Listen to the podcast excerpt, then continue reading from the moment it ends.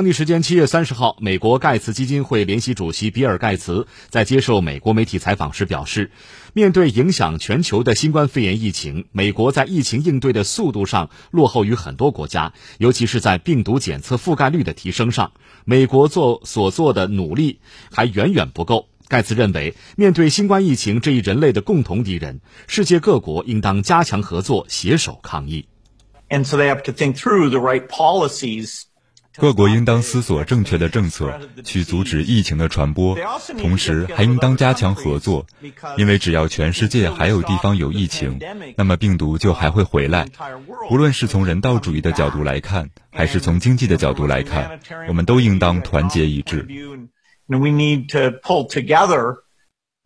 当地时间七月三十一号，美国疾病控制与预防中心主任罗伯特·雷德菲尔德与美国国家过敏症和传染病研究所所长安东尼·福奇一起在美国国会众议院出席了听证会。详细情况呢，我们马上来连线总台驻美国记者许涛。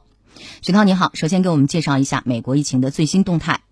在当地时间七月三十一日，美国新冠肺炎累计确诊病例已经突破了四百五十万。我们看到各州的确诊病例数字大多数都在呈上升态势。震中之一的佛罗里达州则在当日报告了二百五十七例单日新冠肺炎死亡病例，连续四天打破之前记录。目前。佛罗里达州的新冠肺炎死亡人数总数达到了六千八百四十三人，而据美国疾病控制与预防中心发布的整体预测显示，到八月二十二号，美国将有十七万三千多例的新冠肺炎死亡病例。据美国疾控中心在其网站上预测说，在接下来的四个星期内，阿拉巴马州、肯塔基州、新泽西州、波多黎各、田纳西州和华盛顿州每周报告的死亡人数可能会增加。嗯，那么福奇和雷德菲尔德在听证会上对美国的疫情现状和应对措施都做了怎样的表态呢？那在当地时间七月三十一号呢，美国国家过敏症和传染病研究所所长福奇和美国疾控中心主任雷德菲尔德出席了美国众议院应对新冠疫情急需全国计划的听证会。